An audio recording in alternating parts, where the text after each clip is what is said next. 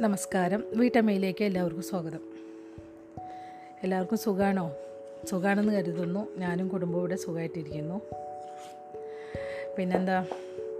അങ്ങനെ ഒരു പെരുന്നാളും കൂടി കഴിഞ്ഞു അല്ലേ? ഇന്നലെയായിരുന്നു പെരുന്നാൾ അപ്പോൾ അധികം ആർഭാടങ്ങളും സന്തോഷങ്ങളൊന്നും ഇല്ലാതെ കുടുംബങ്ങളിൽ വിരുന്നുകാരൊന്നും ഇല്ലാത്ത ഒരു പെരുന്നാൾ അപ്പോൾ എവിടെയാണെങ്കിലും അങ്ങനെ ഒരു അധികം മറ്റേത് ഭയങ്കര ഒരു സന്തോഷം ഉണ്ടാവും ഞാൻ പറയാറുണ്ടല്ലോ തലേന്നൊക്കെ കാറുകളൊക്കെ ഭയങ്കര അതാണ് ഇവിടുത്തെ ആഘോഷം. കാറുകളൊക്കെ ഹോൺ അടിച്ചിങ്ങനെ പോവും പിന്നെ താഴത്തൊക്കെ ഭയങ്കര ബഹളം ഫ്രൂട്ട്സിന്റെ കൊട്ടകളൊക്കെ നിർത്തി വെച്ച് അങ്ങനെ ഭയങ്കര ആഘോഷങ്ങൾ ഉണ്ടാവാറുണ്ട്. റോഡുകളൊക്കെ ഇങ്ങനെ ഡെക്കറേറ്റ് ചെയ്ത് വെച്ചിട്ടുണ്ട് അത്ര തന്നെ. പിന്നെ നാട്ടിൽ വിളിച്ചപ്പോൾ നാട്ടിലൊക്കെ നല്ല മഴയുണ്ടെന്ന് പറഞ്ഞു. അപ്പോൾ എന്റെ അമ്മ വീട് ഗുരുവായൂരാണ്. ഗുരുവായൂർ എന്ന് പറയുമ്പോൾ ശരിക്കും ഒരു പത്ത് മിനിറ്റിന്റെ ദൂരമേ ഉള്ളൂ. അത്രയും ഇല്ല കാറിലൊക്കെ പോകുമ്പോൾ അത്രയൊന്നുമില്ല. അപ്പോൾ നാട്ടിലേക്ക് വിളിച്ചപ്പോൾ മാമന്റെ മോൻ പറയാണ് ഇപ്പോൾ വന്നാൽ നമുക്ക് സുഖമായിട്ട് ഗുരുവായൂരപ്പനെ തൊഴാമെന്ന് കാരണം എന്താ വെച്ചാൽ ഇപ്പോൾ ഉള്ളിലോട്ട് കയറ്റി ആരും കയറ്റി വിടുന്ന വിടുന്നില്ല. പക്ഷേ നമുക്ക് പുറമെ നിന്നിട്ട് നന്നായിട്ട് ഭഗവാനെ കാണാൻ പറ്റുന്ന പറയണത് ഉള്ളിൽ കയറുന്നതിനേക്കാൾ ഉള്ളിൽ കയറുമ്പോൾ നമുക്ക് അവർ നിർധൃതിയല്ലേ. വേഗം നമ്മൾ തൊഴു തൊഴുതിങ്ങനെ നിൽക്കുമ്പോഴേക്കും മാറി മാറി മാറുന്നുണ്ട് തിരക്ക് കൂട്ടുമല്ലോ നമുക്ക്. അപ്പോൾ ഇത് ശരിക്കും സുഖമായി തൊഴാൻ പറ്റുന്നു. എന്നോട് പോലീസിന് നിൽക്കുന്നുണ്ട്. അവർ ഇങ്ങനെ തൊഴുത് കഴിയുമ്പോൾ മാറി ഓരോരുത്തരും ഇങ്ങനെ മാറ്റി നിർത്തുന്നുണ്ട്. പക്ഷേ സുഖമായിട്ട് തൊഴാൻ പറ്റുന്നുണ്ടെന്ന് അപ്പോൾ ഇനിയിപ്പോൾ ഈ കൊല്ലം കഴിഞ്ഞില്ല? ഇനിയിപ്പോൾ അടുത്ത വർഷം കാത്തിരിക്കണം. നമുക്ക് നാട്ടിലോട്ടൊക്കെ ഒന്ന് പോയി അമ്പലങ്ങളിലൊക്കെ ഒന്ന് പോവാൻ. നാട്ടിൽ ഞാൻ പറഞ്ഞല്ലോ നാട്ടിൽ വരുമ്പോൾ അങ്ങനെ അമ്പലത്തിൽ പോകാനാണ് മെയിനായിട്ട് നമ്മൾ കൂടുതൽ സമയം പോവാറ്. ഒരു കൊല്ലം നമ്മൾ ഒരു അമ്പലങ്ങളിലും പോവാതെ അങ്ങനെ ഇരിക്കുകയല്ലേ പ്രത്യേകിച്ച് നമ്മൾ ഇപ്പോൾ അബുദാബിയിലായതുകൊണ്ട് ദുബായിലോട്ടൊന്നും അങ്ങനെ പോവാറില്ല. ദുബായ് അമ്പലത്തിലോട്ടൊന്നും അങ്ങനെ പോവാറില്ല. അപ്പം ഒന്നുകിൽ രാവിലെ എണീറ്റ് പോകണം അല്ലെങ്കിൽ വൈകിട്ട് പോയി തിരിച്ച് അപ്പോൾ വൈകിട്ടൊക്കെ പോകാൻ താല്പര്യം കുറവാണ് അമ്പലത്തിലേക്ക്. അപ്പോൾ അതുകൊണ്ട് തന്നെ പോവാറില്ല. അപ്പോൾ അങ്ങനെ ഗുരുവായൂർ അമ്പലത്തിൽ അങ്ങനെ പറഞ്ഞു കേട്ടപ്പോൾ ഭയങ്കര ഒരു ആഗ്രഹം തോന്നി. പിന്നെ ഞാൻ പറഞ്ഞിട്ടുണ്ടായിരുന്നല്ലോ മുന്നേ ഇങ്ങനെ പറഞ്ഞത് എനിക്ക് ഓർമ്മയില്ല. അമ്പലത്തിൽ വൈകിട്ടൊക്കെ ശരിക്കും നമുക്ക് ധൃതിയിൽ ക്യൂവിൽ നിൽക്കാൻ സമയമില്ലാത്തവർക്ക് വേഗം ഭഗവാനെ ഒന്ന് കണ്ടു പോകണമെന്നുണ്ടെങ്കിൽ നട തുറക്കുന്ന സമയത്ത് നമ്മൾ ദേവിയുടെ ഭാഗത്തുകൂടെ നിന്ന് പോയി തൊഴുതാൽ കൊടിമരത്തിന്റെ അവിടെ നിന്നിട്ട് ശരിക്കും നമുക്ക് ഭഗവാനെ കാണാൻ പറ്റും. തിരക്കുണ്ടാവും അവിടെ പക്ഷേ എന്നാലും ആൾക്കാർ തൊഴുത് തൊഴുത് വേഗം വേഗം മാറിപ്പോവും. അപ്പോൾ അങ്ങനെ പോയി കാണാൻ പറ്റും. ഈ ഉച്ച തിന്നിട്ടൊക്കെ തുറക്കുമ്പോഴൊക്കെ ഞങ്ങളൊക്കെ അങ്ങനെ ചെയ്യാറുണ്ട്. ക്യൂൽ നിൽക്കാൻ ഒരു പ്രാവശ്യം ക്യൂവിൽ നിന്ന് കയറും. പിന്നെ നമ്മൾ ഇതേപോലെ തൊഴുതിട്ടാണ് ഭഗവാനെ തൊഴാറ്. പിന്നെ ചുറ്റും ഇങ്ങനെ വലം വയ്ക്കും. അങ്ങനെ ഒരു വിശേഷം. അപ്പോൾ നമുക്ക് കഥയിലോട്ട് കിടക്കാം. നമ്മൾ കഴിഞ്ഞ ദിവസം വായിച്ചു നിർത്തിയിരുന്ന ഭാഗം എന്താ സതി നരഭോജികളായ സിംഹങ്ങളെ കൊല്ലാനായിട്ട് പോയിരിക്കുകയാണ്. അപ്പോൾ ഒരു ഭാഗമാണ് നമ്മൾ വായിച്ചിട്ടുണ്ടായിരുന്നത്. ലാസ്റ്റ് പാരഗ്രാഫ് ഞാൻ വായിക്കാം. എപ്പോഴും പറയുന്ന പോലെ സതി കാടിനെ സസൂക്ഷ്മം നിരീക്ഷിച്ച ശേഷം മന്ത്രിച്ചു. സൂര്യൻ അസ്തമിച്ചാലുടൻ കോണിപ്പടിയിലെ തീക്കുണ്ടം ജ്വലിപ്പിക്കുക. കാശി പഴന്മാർ കൊല്ലപ്പെട്ട സ്ഥലത്ത് ഒരു കോലാടിനെ കെട്ടിയിട്ടിരുന്നു. അവിടെ ഉയരത്തിരുന്നാൽ അതിനെ അവൾക്ക് വ്യക്തമായി കാണാമായിരുന്നു. കുറച്ചു സിംഹങ്ങളെയെങ്കിലും അമ്പയത്ത് വീഴ്ത്താമെന്ന് അവൾ പ്രതീക്ഷിച്ചു. ആടിനെ തീറ്റയ്ക്കായി കെട്ടിയിട്ടുള്ളത് കൊണ്ട് ആ പദ്ധതി വിജയിക്കുമെന്ന് കരുതി സതി ആ മുകൾത്തട്ടിൽ സിംഹങ്ങൾ വരുന്നതും കാത്തിരുന്നു. അപ്പോൾ നമുക്ക് അടുത്ത അധ്യായത്തിലോട്ട് കടക്കാം. മധുമതിയിലെ യുദ്ധം പതിനാലാമത്തെ അധ്യായമാണ് അപ്പോൾ നമുക്ക് വായിച്ചു തുടങ്ങാം. ശിവൻ പർവതേശ്വരൻ ഭഗീരഥൻ രഭഗു ദിവോദാസ് എന്നിവർ ആ കപ്പലിന്റെ അമരത്ത് ഇരിപ്പുണ്ടായിരുന്നു. ചന്ദ്രന്റെ അസാന്നിധ്യം ആ പ്രദേശത്തെ മുഴുവനും ഇരുട്ടിന്റെ മേലങ്കി കൊണ്ട് പുതപ്പിച്ചിരിക്കുകയായിരുന്നു. ഇടയ്ക്കിടെ ചിലച്ചുകൊണ്ടിരുന്ന ചിവീരുകളുടെ ശബ്ദമൊഴിച്ചാൽ വളരെ നിശബ്ദമായിരുന്ന കാട് അവരെ പതിഞ്ഞ ശബ്ദത്തിൽ സംസാരിക്കുവാൻ നിർബന്ധിതരാക്കി. നമ്മുടെ സൈന്യത്തിൽ ലഹളം ഉണ്ടായിട്ടുണ്ടെന്നും അതിനാൽ വെറും നൂറുപേരോട് മാത്രമേ തനിക്ക് യുദ്ധം ചെയ്യേണ്ടതുള്ളൂ എന്നും വലിയൊരു വ്യൂഹത്തോട് പോരാടേണ്ടതില്ലെന്നും അയാളെ വിശ്വസിപ്പിക്കുക എന്നതാണ് നമ്മുടെ മുന്നിലുള്ള പ്രശ്നം ശിവൻ മന്ത്രിച്ചു. പെട്ടെന്ന് ശിവനൊന്ന് ഞെട്ടി. സംസാരം നിർത്തുവാൻ കൈക്കൊണ്ട് ആംഗ്യം കാണിച്ച് അവൻ സാവധാനം എഴുന്നേറ്റ് കപ്പലിന്റെ കൈവരിക്കടുത്തേക്ക് നിരങ്ങിച്ചെന്ന് പതിയെ വില്ല് കയ്യിലെടുത്ത് നിശബ്ദമായി ഒരു അമ്പ് തൊടുത്തു പിടിച്ചു. പിന്നെ ഒരു എഴുമിന്നൽ പോലെ കൈവരിക്ക് മുകളിലേക്ക് ഉയർന്ന് അമ്പെയ്തു കപ്പലിനടുത്തേക്ക് നീതി വരികയായിരുന്ന ആ കൊള്ളക്കാരന്റെ അനുയായികളുടെ ദേഹത്ത് അത് ചെന്നു തറച്ചതും വേദന കൊണ്ടൊരു നിലവിളി ഉയർന്നതും ഒപ്പമായിരുന്നു. പുറത്തു നേർക്കുനേർ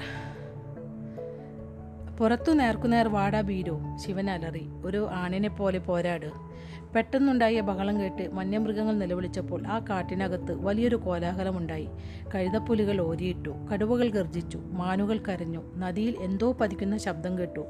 പരിക്കേറ്റ സഖാവിനെ രക്ഷിക്കുവാൻ ആരോ ശ്രമിക്കുന്നതായിരിക്കാം അത്. ആരോ കാടിനകത്തേക്ക് തിരിച്ചോടുവാൻ ശ്രമിക്കുന്നതിനിടെ കമ്പുകളും ചില്ലകളും മറ്റും ഒഴിയുന്നതിന്റെ ശബ്ദം ശിവൻ കേട്ടു.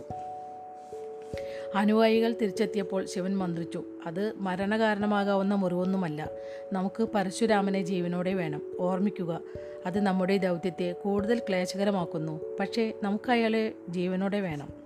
അപ്പോൾ കാട്ടിനകത്തു നിന്നും കനത്തൊരു ശബ്ദം അവൻ കേട്ടു. ചുണക്കെട്ട ഭീരു ആ കപ്പലിൽ നിന്ന് പുറത്തു വരുവാൻ നിനക്ക് ധൈര്യമുണ്ടോ? ഒരാണിന്റെ പോരാട്ട വീര്യം ഞാൻ നിനക്ക് കാണിച്ചു തരാം. ശിവൻ പുഞ്ചിരിച്ചു. ഇത് വളരെ രസകരമായിരിക്കും. സതി ഞെട്ടിയുണർന്നു. എന്തെങ്കിലും ശബ്ദം കേട്ടതുകൊണ്ടല്ല ശബ്ദം നിലച്ചതുകൊണ്ടായിരുന്നു. സതി ഇടതുഭാഗത്തേക്ക് നോക്കി.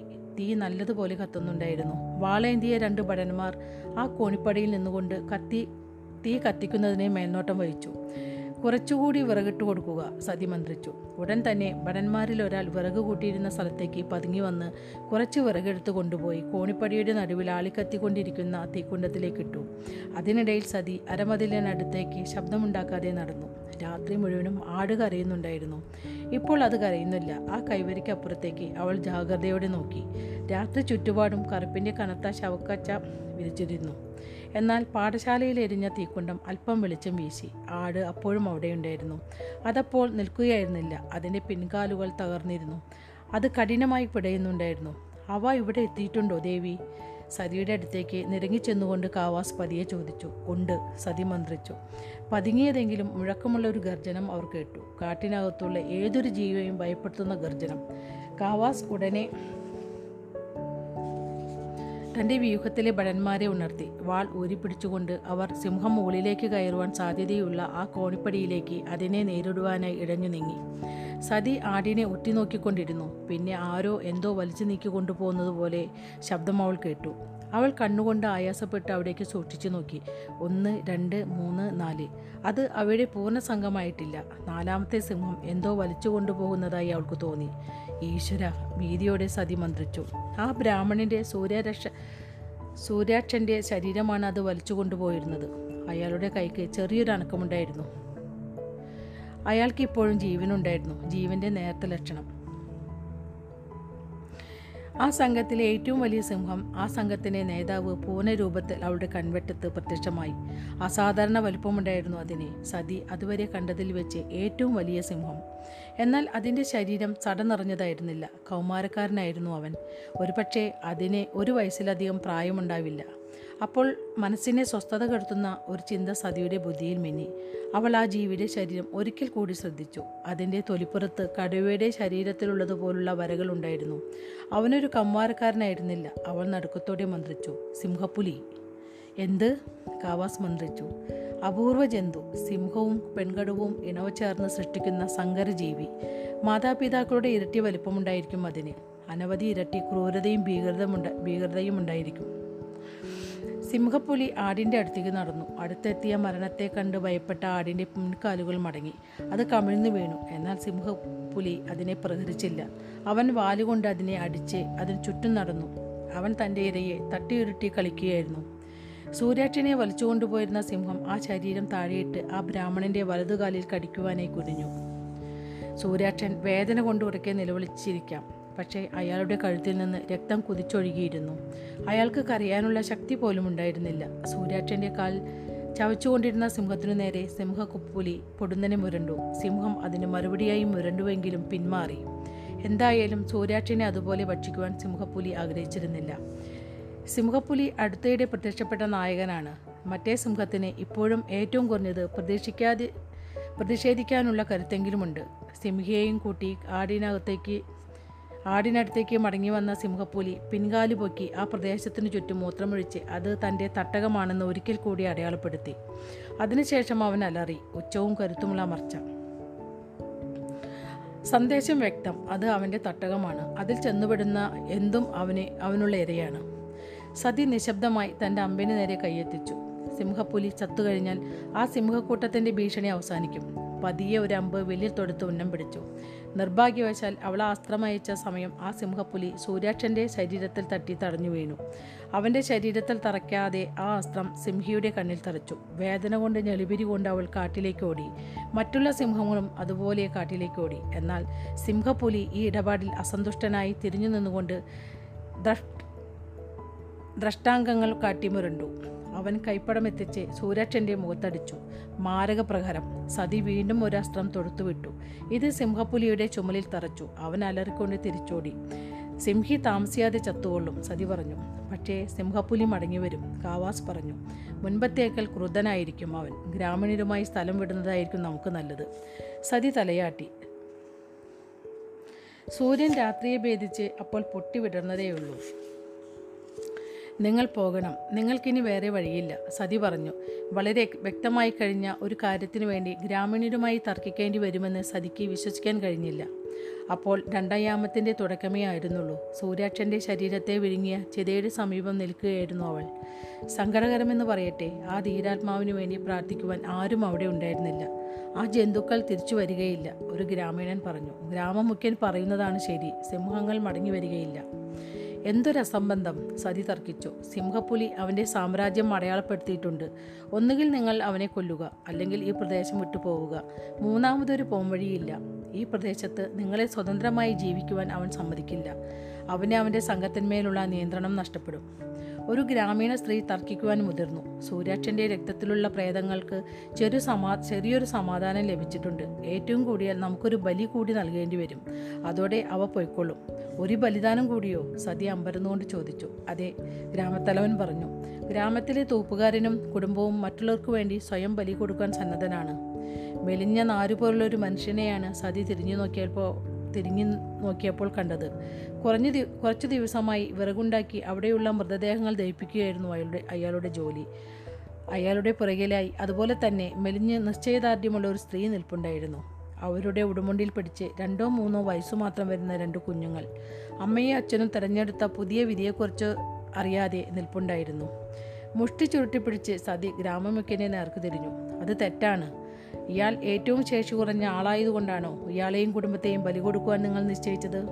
അല്ല സ്വാമിനി തൂപ്പുകാരൻ പറഞ്ഞു ഇത് എന്റെ തീരുമാനമാണ് എന്റെ വിധി എന്റെ മുജ്ജന്മ ചെയ്തികൾ മൂലമാണ് ഞാൻ താഴ്ന്ന കുലത്തിൽ ജനിച്ചത്. ഞാനും കുടുംബവും ഈ ഗ്രാമത്തിന്റെ നന്മയ്ക്ക് വേണ്ടി സ്വന്തം ജീവൻ ബലി നൽകുവാൻ തയ്യാറാണ്.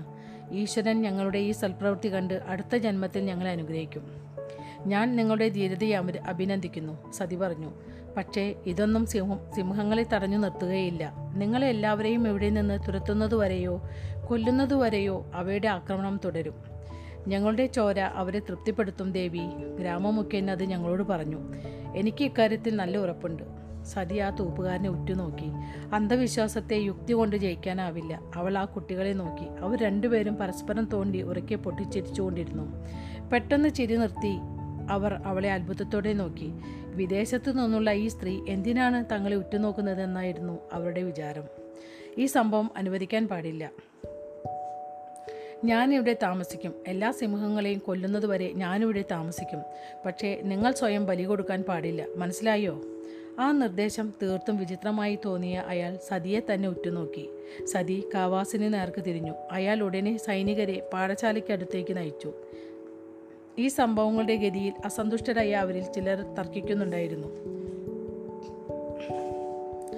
വൃക്ഷത്തലപ്പുകളിൽ കയറി ഇരുന്നിരുന്ന പരശുരാമന്റെ ചാരന്മാർ വളരെ ശ്രദ്ധാപൂർവം കാര്യങ്ങൾ നിരീക്ഷിക്കുന്നുണ്ടായിരുന്നു. ശിവനും ഭഗീരഥനും കപ്പലിന്റെ മുകൾത്തട്ടിൽ നിൽപ്പുണ്ടായിരുന്നു. അവർ എന്തോ പറഞ്ഞ് തർക്കിക്കുന്നത് പോലെ കാണപ്പെട്ടു. കപ്പലിൽ നിന്ന് മധുമ മധുമതി നദിയിലേക്ക് ഇറക്കിവിട്ട മൂന്ന് ഒറ്റപ്പായ് തോണികൾ പതുക്കെ ആട്ടി ആടിക്കൊണ്ടിരുന്നു. അവസാനം എന്തോ ക്ഷോഭപ്രകടനം നടത്തിയ ശേഷം ശിവൻ ഒരു ഒറ്റപ്പായ് തോണിയിലേക്ക് കയറി. അതിൽ ദ്രവകവും നന്ദിയും വീരഭദ്രനും മുപ്പത് പടയാളികളും ഉണ്ടായിരുന്നു.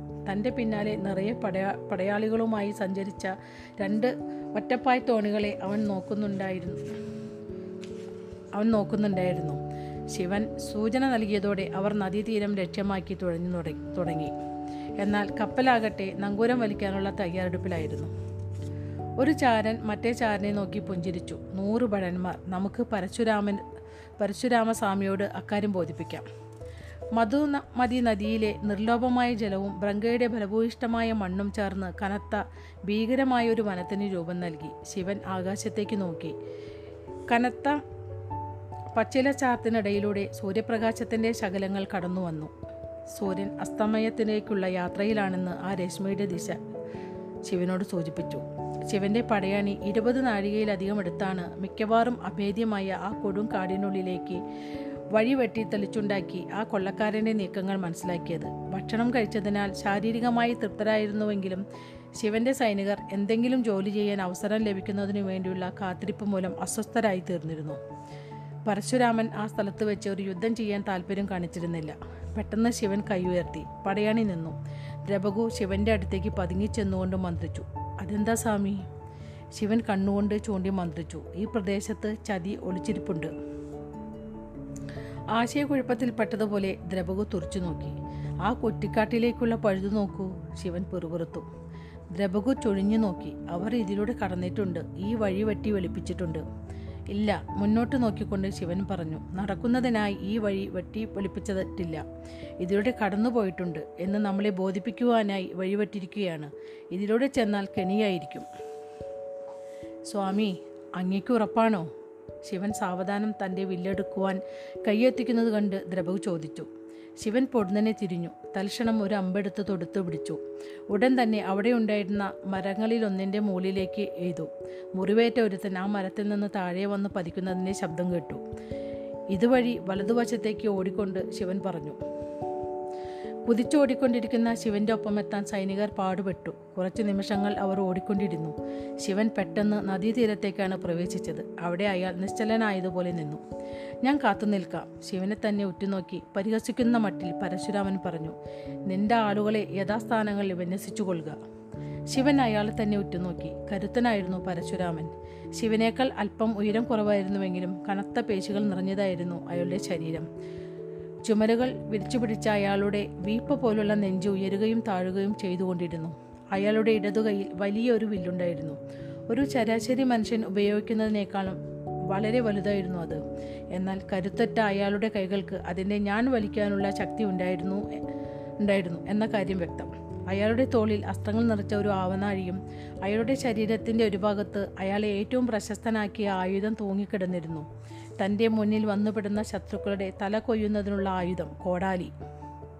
ഒരു കായുമുണ്ടാണ് അയാൾ ഉടുത്തിരുന്നത്. പക്ഷേ പ പടച്ചട്ട അണിഞ്ഞിരുന്നില്ല. ബ്രാഹ്മണീയമായ അനുഷ്ഠാനങ്ങളുടെ ഭാഗമായ ഭാഗമായി ഒരു കടു കുടുമയൊഴികെ തലയോട്ടിയിലെ ബാക്കിയുള്ള ഭാഗമെല്ലാം ക്ഷൗരം ചെയ്തു നീക്കിയിരുന്നു. ഇടത് ചുമലിൽ നിന്ന് നെഞ്ചിലൂടെ വലതുഭാഗത്തെ ഉദരത്തിന് മുകളിലൂടെ അയാളുടെ പൂണൂൽ നീണ്ടുകിടന്നിരുന്നു. അയാളുടെ മുഖത്ത് നീണ്ട വലിയ താടി. തന്റെ സൈനികരെല്ലാവരും തൽസ്ഥാനത്ത് നിരയൊപ്പിച്ച് വരിവരിയായി നിന്നു കഴിഞ്ഞു എന്നറിയുന്നതിനായി ശിവൻ തിരിഞ്ഞു നോക്കി. അവൻ മണം പിടിച്ചു. എന്താണത്? പ്രകാരദീപങ്ങൾ കത്തിക്കുവാനായി മെലൂഹക്കാർ ഉപയോഗിച്ചിരുന്ന ഒരിനം മെഴുകിന്റെ ഗന്ധം മൂക്കിലടിച്ചതുപോലെ അയാൾക്ക് തോന്നി. അയാൾ താഴേക്ക് നോക്കി. മണൽത്തിട്ട സ്വച്ഛമായിരുന്നു. അയാളുടെ ആൾക്കാർ സുരക്ഷിതരായിരുന്നു. ശിവൻ വാൾ ഊരിപ്പിടിച്ച് ഉറക്കെ വിളിച്ചു പറഞ്ഞു. കീഴടങ്ങിക്കൊള്ളുക പരശുരാമൻ. താങ്കൾക്ക് നീതി ലഭിക്കും. പരശുരാമൻ പൊട്ടിച്ചിരിച്ചു. നീരി ഈ നശിച്ച രാജ്യത്ത് ശിവൻ കണ്ണുകൾ ഒരു വശത്തേക്ക് തിരിച്ചു. അയാളുടെ സൈനികർ തലസ്ഥാനത്തുണ്ടായിരുന്നു. തയ്യാർ. ഒന്നുകിൽ നിങ്ങൾക്ക് നീതിക്ക് മുന്നിൽ തലകുനിക്കാം. അല്ലെങ്കിൽ അതിന്റെ ജ്വാലകൾ താങ്കളെ വിഴു- വിഴുങ്ങുന്നത് നേരിട്ട് അനുഭവിക്കാം. ഇതിലേതാണ് താങ്കൾ ആഗ്രഹിക്കുന്നത്? പരശുരാമൻ അടക്കി ചിരിച്ചുകൊണ്ട് തന്റെ അനുയായികളിൽ ഒരുത്തനെ നോക്കി തലയാട്ടി. അയാൾ ഒരു അസ്തം ഉയർത്തി അതിന്റെ അഗ്രം തീയിൽ തൊടുവിച്ചു. പിന്നെ ആ കത്തുന്ന അസ്ത്രത്തെ വായുവിലേക്ക് സൂര്യവംശികളുടെ സൈനിക വിന്യാസ പ്രദേശത്തിനപ്പുറത്തേക്ക് എഴുതുവിട്ടു. എന്തായിരിക്കും? സൂര്യപ്രകാശത്തിൽ ഒരു നിമിഷം ആ അസ്ത്രത്തിന്റെ കാഴ്ച ശിവന് നഷ്ടപ്പെട്ടു. ശിവൻ ശിവന്റെ ആളുകളുടെ പുറകുവശത്ത് കുറച്ച് അകലെയായി ആ അസ്ത്രം ചെന്നു പതിച്ചു. തൽക്ഷണം അത് അവിടെയുണ്ടായിരുന്ന മെഴുകിനെ കത്തിച്ചു. ആർക്കും കടന്നു പോകാൻ കഴിയാത്ത വിധം അഭേദ്യമായ ഒരു അതിർത്തി തീർത്തുകൊണ്ട് ആ തീജ്വാലകൾ പെട്ടെന്ന് പടർന്നു. സൂര്യവംശികൾ ആ നദിക്കരി നദിക്കരയിൽ രൂപപ്പെട്ട കണിയിൽ അകപ്പെട്ടു. പിരി പിന്തിരിഞ്ഞോടുക സാധ്യമല്ലായിരുന്നു. നീ നിന്റെ അസ്ത്രങ്ങൾ പാഴാക്കുകയാണ് വിഡ്ഢി ശിവൻ ഉറക്കെ പറഞ്ഞു. എവിടെ നിന്നാരും പിന്തിരിഞ്ഞോടില്ല. പരശുരാമൻ പുഞ്ചിരിച്ചു നിങ്ങളെ കൊല്ലുന്നത് ഞാൻ ആസ്വദിക്കാൻ പോവുകയാണ്. ശിവനെ അതിശയിപ്പിച്ചുകൊണ്ട് പരശുരാമന്റെ അമ്പയത്തുകാരൻ തിരിഞ്ഞ് മറ്റൊരു അസ്ത്രം കത്തിച്ച് അത് നദിയിലേക്ക് തൊടുത്തു. നാശം. പരശുരാമന്റെ ആളുകൾ കനം കുറഞ്ഞ ചെറുവള്ളങ്ങൾ തൊട്ടു തൊട്ട് ചേർത്ത് കെട്ടി പുഴയുടെ വളവിൽ തീരത്തോട് തൊട്ട് കമാനാകൃതിയിൽ നിർത്തിയിരുന്നു. നിറയെ മെഴുകു നിറച്ചിരുന്ന ആ ഈ തോണികൾ ആ തീപ്പന്തം പോലുള്ള അസ്ത്രം ചെന്നുകൊണ്ടയുടനെ കത്തിജ്വലിച്ചു. ആ വൻ തീജ്വാലകൾ ആ വൻ തീജ്വാല പുഴയ്ക്ക് തീ പിടിച്ചിരിക്കുന്നത് പോലുള്ള ഒരു തോന്നലുളവാക്കി പർവതേശ്വരന്റെ ഒറ്റപ്പായ് തോണികൾക്ക് അകത്തേക്ക് നുഴഞ്ഞു കയറാൻ സാധിക്കാത്ത വിധം അത്രയധികം ഉയരത്തിലേക്ക് തീജ്വാലകൾ ഉയർന്നു. പരിഹാസപൂർവം പരശുരാമൻ ശിവനെ നോക്കി. നമ്മുടെ ഈ ആഹ്ലാദം നമുക്കിടയിലേക്ക് മാത്രമായി ചുരുക്കിയാലെന്താ? ശിവൻ ഉടനെ ദ്രവകുനെ നോക്കി തലകുലുക്കി. അയാൾ ഉടൻ എന്തോ കൽപ്പന നൽകി. ആകാശത്തിലേക്ക് ഉയർന്ന അസ്ത്രം നീല നിറത്തിലുള്ള ജ്വാലകളായി പൊട്ടിച്ചെതറി. പർവതേശ്വരനെ അങ്ങോട്ട് കടന്നു വരാനുള്ള സൂചനയായിരുന്നു അത്. എന്നാൽ വിലോഹന്മാരുടെ സർവസൈന്യാധിപനെ മധുമതി നദിയിലെ അഗ്നി അഗ്നിച്ചുമരുകളെ ഭേദിച്ചുകൊണ്ട് കടന്നു വരാൻ എങ്ങനെ കഴിയുമെന്ന കാര്യം ശിവനെ അറിഞ്ഞുകൂടായിരുന്നു. ചെറിയ ഒറ്റപ്പായി തോണികൾക്ക് അതിലൂടെ കടക്കാൻ കഴിഞ്ഞില്ല. തറയിൽ ഉറച്ചു പോകുന്നതിനാൽ ആ വലിയ കപ്പലിനെ തീരത്തേക്ക് അടുക്കാനും സാധിച്ചില്ല. ആരും വരുന്നില്ല. നമുക്ക് തന്നെ ഇത് അവസാനിപ്പിക്കേണ്ടതായി വരും. നിന്റെ അവസാനത്തെ അവസാന നിന്റെ അവസാനത്തെ അവസരമാണിത് കാട്ടാള. തന്റെ വാൾ മുന്നോട്ട് തള്ളിപ്പിടിച്ച് ശിവൻ അലറി. പരശുരാമൻ വില്ല് താഴെയിട്ടു. അയാളുടെ അനുചരന്മാരെല്ലാം പരശുരാമന്റെ കൽപ്പന പ്രകാരം അമ്പ് താഴെയിട്ട ശേഷം അംഗായുധം പുറത്തെടുത്തു. പരശുരാമന്റെ കൈക്കോടാലി പുറത്തെടുത്തു. നിഷ്ഠുരമായ ഒരു പോരാട്ടം തന്നെയാണ് അയാൾ ആഗ്രഹിച്ചിരുന്നത്. അല്ല ബ്രങ്കൻ നിന്റെ അവസാനത്തെ അവസരമായിരുന്നു അത്. നിന്റെ അന്ത്യം വേദനാപൂർണവും സാവധാനത്തിനുമുള്ളതുമാക്കുവാൻ പോവുകയാണ് ഞാൻ. ശിവൻ വില്ല് താഴെയിട്ട് പരിചയം ഉയർത്തിപ്പിടിച്ചു. അയാൾ തന്റെ സൈനികരോട് കൽപ്പിച്ചു ജാഗ്രത അവരെ കരവാളുകൊണ്ട് നേരിടുക. പരിക്കേൽപ്പിക്കുക മാത്രം കൊല്ലരുത് നമുക്കവരെ ജീവനോടെ വേണം. സൂര്യവംശികൾ പരിചയവുമായി മുന്നോട്ട് ചെന്നു വാൾ വലിച്ചെടുത്തു കാത്തുനിന്നു പരശുരാമൻ മുന്നോട്ട് കുതിച്ചു. അയാൾക്ക് പുറകെ അതിനിഷ്ഠുരന്മാരായ അനുചരന്മാരുമുണ്ടായിരുന്നു കൊള്ളക്കാർ ശിവന്റെ ആളുകൾക്ക് നേരെ അസുരമായ വേഗതയോടെയും മെയ്വഴക്കത്തോടെയും പരശുരാമന്റെ നേതൃത്വത്തിൽ പങ്കെടുത്തു പാഞ്ഞെടുത്തു. അയാളുടെ കയ്യിൽ രക്ഷയ്ക്കായി പരിചയം ഉണ്ടായിരുന്നില്ല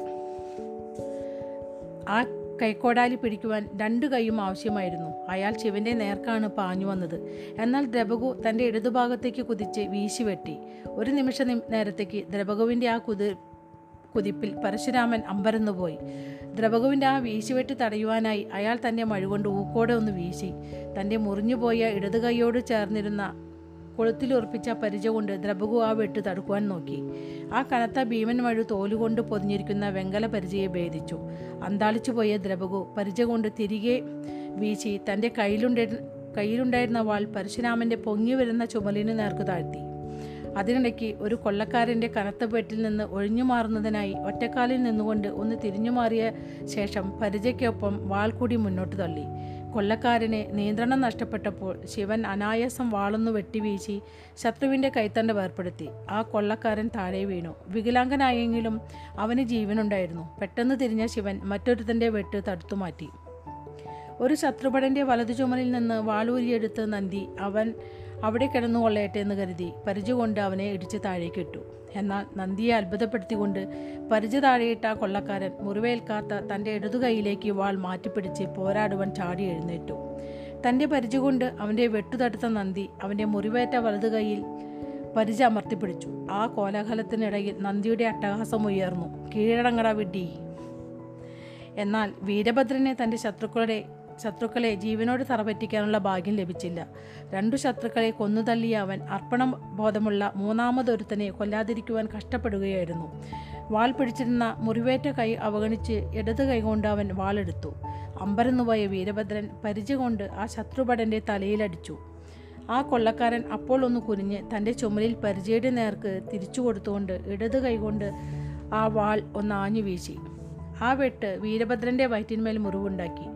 ക്ഷുഭിതനായ ഭദ്രൻ ശത്രുവിന്റെ ഒഴിഞ്ഞുകിടന്നിരുന്ന ഭാഗത്തൂടെ അവന്റെ ഹൃദയത്തിലേക്ക് തന്റെ വാൾ കുത്തി കയറ്റി നാശം നിരാശയോടെ വീരഭദ്രൻ ഇളറി നിനക്ക് വെറുതെ ഒന്ന് കീഴടങ്ങി തന്നാൽ എന്താ? പോർക്കളത്തിന്റെ മറ്റൊരു മൂലയിൽ ശിവൻ താൻ നേരിട്ട കൊള്ളക്കാരന്റെ ഒരു വശത്ത് പരിച വീശിയടിച്ചു. ഒഴിഞ്ഞു മാറിയ ആ ശത്രുവിന്റെ മുഖത്ത് ചെറിയൊരു കീറലുണ്ടാക്കിയെങ്കിലും വലിയൊരു പ്രഹരത്തിൽ നിന്ന് അവൻ രക്ഷപ്പെട്ടു. ശിവൻ ഇപ്പോൾ വിഷമിച്ചു തുടങ്ങിയിരുന്നു. നിരവധി ആളുകൾ കൊല്ലപ്പെട്ടുകൊണ്ടിരുന്നു. കൊല്ലപ്പെട്ടവരിൽ ഭൂരിഭാഗവും പരശുരാമന്റെ ഭാഗത്തുള്ളവരായിരുന്നു. അവരെ ജീവന് അവരെ ശിവനെ ജീവനോടെ വേണമായിരുന്നു. അല്ലെങ്കിൽ ആ നാഗന്മാരുടെ ഔഷധം അവന് ലഭിക്കുകയില്ല അപ്പോൾ അവൻ വലിയൊരു ശബ്ദം കേട്ടു. പർവതേശ്വരന്റെ ശംഖനാഥം അവർ വരികയാണ്. കനത്ത മുറിവേൽപ്പിച്ചുകൊണ്ട് ശിവൻ തന്റെ പരിച ആ കൊള്ളക്കാരന്റെ തലയിലടിച്ചു. ഇത്തവണ വിജയകരമായി അവനെ വീഴ്ത്തുവാൻ അവന് സാധിച്ചു. ശിവൻ തലയുയർത്തി മന്ദഹസിച്ചു. കത്തിയാളിക്കൊണ്ടിരുന്ന കുഞ്ഞു തോണികൾക്കിടയിലൂടെ സൂര്യവംശി കപ്പൽ തറയിലേക്ക് തള്ളിക്കയറി. അതിന്റെ പുറന്തോട് കരയിൽ ഉറപ്പിച്ചു. മധുമതി നദിയിലുയർന്ന തീജ്വാല ഒരു ഒറ്റപ്പായ് തോണിയെ സംബന്ധിച്ചിടത്തോളം വലിയതായിരുന്നു. എന്നാൽ വലിയൊരു കപ്പലിനെ അത് വലുതല്ലായിരുന്നു. കരയിൽ കപ്പൽ ഇടിച്ചു കയറ്റിയാൽ ബ്രങ്കയിലേക്ക് മടങ്ങുവാൻ അവർക്ക് വേറെ മാർഗമില്ല. അതിനാൽ സൂര്യവംശികൾ അങ്ങനെ ചെയ്യുകയില്ലെന്നാണ് പരശുരാമൻ കരു കരുതിയിരുന്നത്. സൂര്യവംശികളെ നിശ്ചയദാർഢ്യത്തെക്കുറിച്ചും അവരുടെ സൈനിക മേധാവി പർവതേശ്വരന്റെ ധീരതയെക്കുറിച്ചും കണക്കൂട്ടുന്നതിൽ പരശുരാമന് തെറ്റുപറ്റിയിരുന്നു. പരശുരാമന്റെ നിരവധി പരശുരാമന്റെ നിരയിലെ നിരവധി ആളുകളെ തകർത്തുകൊണ്ടാണ് ആ കപ്പൽ കരയിലേക്ക് ഇടിച്ചു കയറിയത് കപ്പൽ മണൽത്തിട്ടയിലേക്ക് ഇടിച്ചു കയറിയ ഉടൻ പർവതേശ്വരൻ ചാടിയിറങ്ങി. പർവതേശ്വരന്റെ അരയിൽ കെട്ടിയിരുന്ന വടം വലിയ ഉയരത്തിൽ നിന്ന് ചാടിയ അദ്ദേഹത്തെ ആ കനത്ത വീഴ്ചയിൽ നിന്ന് തടഞ്ഞു. കയ്യിലുണ്ടായിരുന്ന വാൾ കൊണ്ട് വടം മുറിച്ച് അദ്ദേഹം കരയിൽ വന്നിറങ്ങി. നാനൂറോളം സൂര്യവംശി സൈനികർ സൈനാധിപനെ പിന്തുടർന്നു. ഒരു നിമിഷ നേരത്തേക്ക് ആ കപ്പൽ ദ്രവകുവിന്റെ ശ്രദ്ധ തിരിച്ചു. പരശുരാമന്റെ മഴുവിന് നേർക്ക് അയാൾ വാൾ വീശിയപ്പോൾ ആ കൊല്ലക്കാരൻ തന്റെ പിൻഭാഗത്തു നിന്ന് ഒരു കത്തി വലിച്ചൂരുന്നത് ദ്രവകോന് കാണാൻ കഴിഞ്ഞില്ല. ഇടത് കൈകൊണ്ട് അനായാസം ആ കത്തി ദ്രവകോന്റെ കഴുത്തിൽ കുത്തിയിറക്കി. തൽക്ഷണം അതിൽ നിന്നുള്ള ഒരു കടുത്ത വേദന ദ്രവകോനെ നിശ്ചലനാക്കി. പരശുരാമൻ അതിനിഷ്ഠുരമായി ആ കത്തി അതിന്റെ പിടി വരെ കുത്തിയിറക്കി. ധീരതയോടെ തന്റെ വാൾപ്പിടിയിലുള്ള പിടുത്തം വിടാതെ ദ്രവകു പുറകോട്ട് വെച്ചു. അതിനിടയിൽ പരശുരാമന്റെ അനുയായികളെക്കാൾ അഞ്ചിരട്ടിയോളം വരുന്ന സൂര്യവംശി സൈനികർ യുദ്ധത്തിന്റെ നിയന്ത്രണം ഏറ്റെടുത്തു കഴിഞ്ഞിരുന്നു. ഇനി ചെറുതു നിൽക്കുന്നതിൽ കാര്യമില്ലെന്ന് മനസ്സിലാക്കിയ നിരവധി കൊള്ളക്കാർ കീഴടങ്ങിക്കൊണ്ടിരുന്നു. യുദ്ധഭൂമിയുടെ നടുവിൽ വേച്ചു വീഴാനൊരുങ്ങുന്ന ദ്രവകുവിന്റെ കഴുത്തിൽ നിന്ന് പരശുരാമൻ കത്തി വലിച്ചൂരി. രണ്ട് കൈകൊണ്ട് മഴു മുറുകെ പിടിച്ച് അയാളത് ശക്തിയോടെ ആഞ്ഞു വീശി. ആ മഴു ദ്രവകുവിന്റെ ശരീരത്തെ മറച്ചുപിടിച്ച് മറച്ചുപിടിച്ചിരുന്ന തോലും വെങ്കലവും കൊണ്ട് നിർമ്മിച്ച ആ പടച്ചട്ടയെ വെട്ടിപ്പിളർന്നു. അത് അയാളുടെ ചർമ്മവും മാംസവും ഭേദിച്ച് അസ്ഥിയിൽ ചെന്നുകൊണ്ടു. ധീരനായ സൂര്യവംശി പോരാളി മണ്ണിലേക്ക് പതിച്ചു. പരശുരാമൻ മഴ വലിച്ചൂരുവാൻ ശ്രമിച്ചു നോക്കിയെങ്കിലും അത് തറ തറഞ്ഞു കയറിയിരുന്നു. അയാൾ അതിശക്തമായി വലിച്ചു. ദ്രപകുവിന്റെ നെഞ്ചിനെ കീറിമുറിച്ച് ആ മഴ പുറത്തു വന്നു. പരശുരാമനെ ഏറെ അതിശയിപ്പിക്കുമാറ് ആ സൗരവംശി പോ പോരാളിക്ക് അപ്പോഴും ജീവനുണ്ടായിരുന്നു. ദളപതി അപ്പോഴും തളർന്നുപോയ തന്റെ കരവാളുയർത്തി പോരാടുവാൻ ശ്രമിക്കുന്നുണ്ടായിരുന്നു. പരശുരാമൻ മുന്നോട്ട് വന്ന് ദ്രവകോന്റെ കൈ ചവിട്ടിപ്പിടിച്ചു. ആ ദളപതിയുടെ തളർന്നുപോയ അവയവത്തിന്റെ അനക്കം അയാൾക്ക് അനുഭവിക്കുവാൻ സാധിച്ചു. മരിച്ചുകൊണ്ടിരുന്ന ഒരാൾ പോരാട്ടം ഉപേക്ഷിക്കുവാൻ തയ്യാറാല തയ്യാറില്ലാത്തതുപോലെ ദ്രവകു വാൾ മുറുകെ പിടിച്ചിരുന്നു. പരശുരാമൻ അമ്പരന്നുപോയി. തന്റെ കൈ തന്റെ കൈമഴുകൊണ്ട് ഒരൊറ്റ വെട്ടുമതി പരശുരാമനെ എതിരാളിയെ അവസാനിപ്പിക്കുവാൻ. അയാൾ പോരാളികൾ പരാജയപ്പെട്ടുകൊണ്ടിരിക്കുകയായിരുന്നുവെങ്കിലും അയാൾക്കത് മനസ്സിലാവാത്തതുപോലെ കാണപ്പെട്ടു. തന്റെ കാൽക്കീഴിൽ കിടന്ന് മരിച്ചുകൊണ്ടിരുന്ന അഭിമാനിയായ മനുഷ്യന്റെ ശരീരത്തിലായിരുന്നു അയാളുടെ കണ്ണുകൾ. പരശുരാമൻ അല്പം ഒന്ന് തലകുനിച്ചുകൊണ്ട് മന്ത്രിച്ചു നിന്നെ കശാപ്പ് ചെയ്യുന്നത് ഒരു ബഹുമതിയാണടാ. ആ കൊള്ളത്തലവൻ അവനെ കശാപ്പ് ചെയ്യുവാനായി മയ മഴു ഉയർത്തിപ്പിടിച്ചു. അതേസമയം തന്നെ ആന്തമായി അല്പം ദൂരെ നിന്ന് അവളുടെ കത്തി വീശെറിഞ്ഞു. അത് പരശുരാമന്റെ ഇടത് കൈയിലൂടെ തറച്ചു കയറി. അയാളുടെ കയ്യിലുണ്ടായിരുന്ന മഴു അല്പം മാറി താഴെ വീണു. ദേവോദാസിന്റെയും മറ്റു രണ്ടു ഭടന്മാരുടെയും സഹായത്തോടെ മറ്റു മുറിവുകളൊന്നും ഏൽക്കാത്ത വിധം ഭഗീരഥൻ മൽപ്പിടുത്തത്തിലൂടെ പരശുരാമനെ കീഴടക്കി. ശിവനും പർവതേശനും ദ്രവകുവിനെ സമീപം പാഞ്ഞെത്തി. കഷ്ടിച്ച് ജീവനുണ്ടായിരുന്ന ദ്രവകുവിന്റെ ശരീരത്തിൽ നിന്ന് രക്തമൊഴുകി. ശിവൻ തിരിഞ്ഞു നിന്ന് ഉറക്കെ ആജ്ഞാപിച്ചു ആയുർവേദിയെ കൊണ്ടുപോവാ പെട്ടെന്ന്. സൂര്യന്റെ അന്നത്തെ ജീവന് അല്പം നാഴികകൾ കൂടി ബാക്കിയുണ്ടായിരുന്നു. പരിഷ്കരിച്ച അമ്പുകളും വില്ലുകളും ഉണ്ടാക്കുന്നതിനെ മേൽനോട്ടം വഹിച്ച് സതി ആ പാറശാലയുടെ മുകൾത്തട്ടിൽ തന്നെ ഉണ്ടായിരുന്നു. കാശിയിലേക്ക് ഭടന്മാർ സിംഹങ്ങളുടെ അടുത്ത് ചെന്ന് ആക്രമിക്കുവാനുള്ള കഴിവില്ലായിരുന്നു. അവർക്ക് അമ്പയ്യാനുള്ള പാഠവും ഇല്ലായിരുന്നു. പൊതുവിലായ ഒരു ദിശ ലക്ഷ്യമാക്കി കുറച്ചു അസ്ത്രങ്ങൾ അയച്ചാൽ കുറച്ചെണ്ണമെങ്കിലും ലക്ഷ്യത്തിലെത്തിക്കാം എന്ന് സതി പ്രതീക്ഷിച്ചു.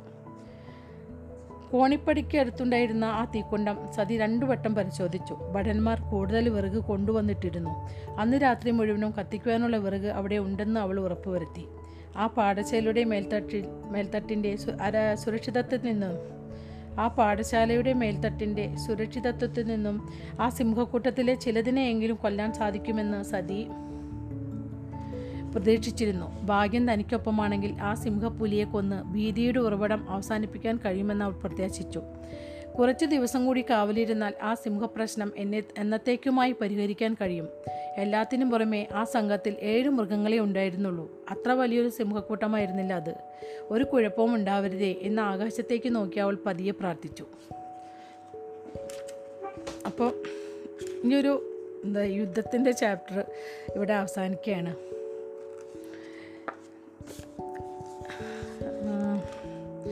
ഇനി അടുത്ത അധ്യായം ജനപ്രഭു പതിനഞ്ചാമത്തെ അധ്യായമാണ് അപ്പോൾ ഇതുവരെ ക്ഷമയോടെ കഥ കേട്ടുകൊണ്ടിരുന്ന എല്ലാവർക്കും നന്ദി നമസ്കാരം.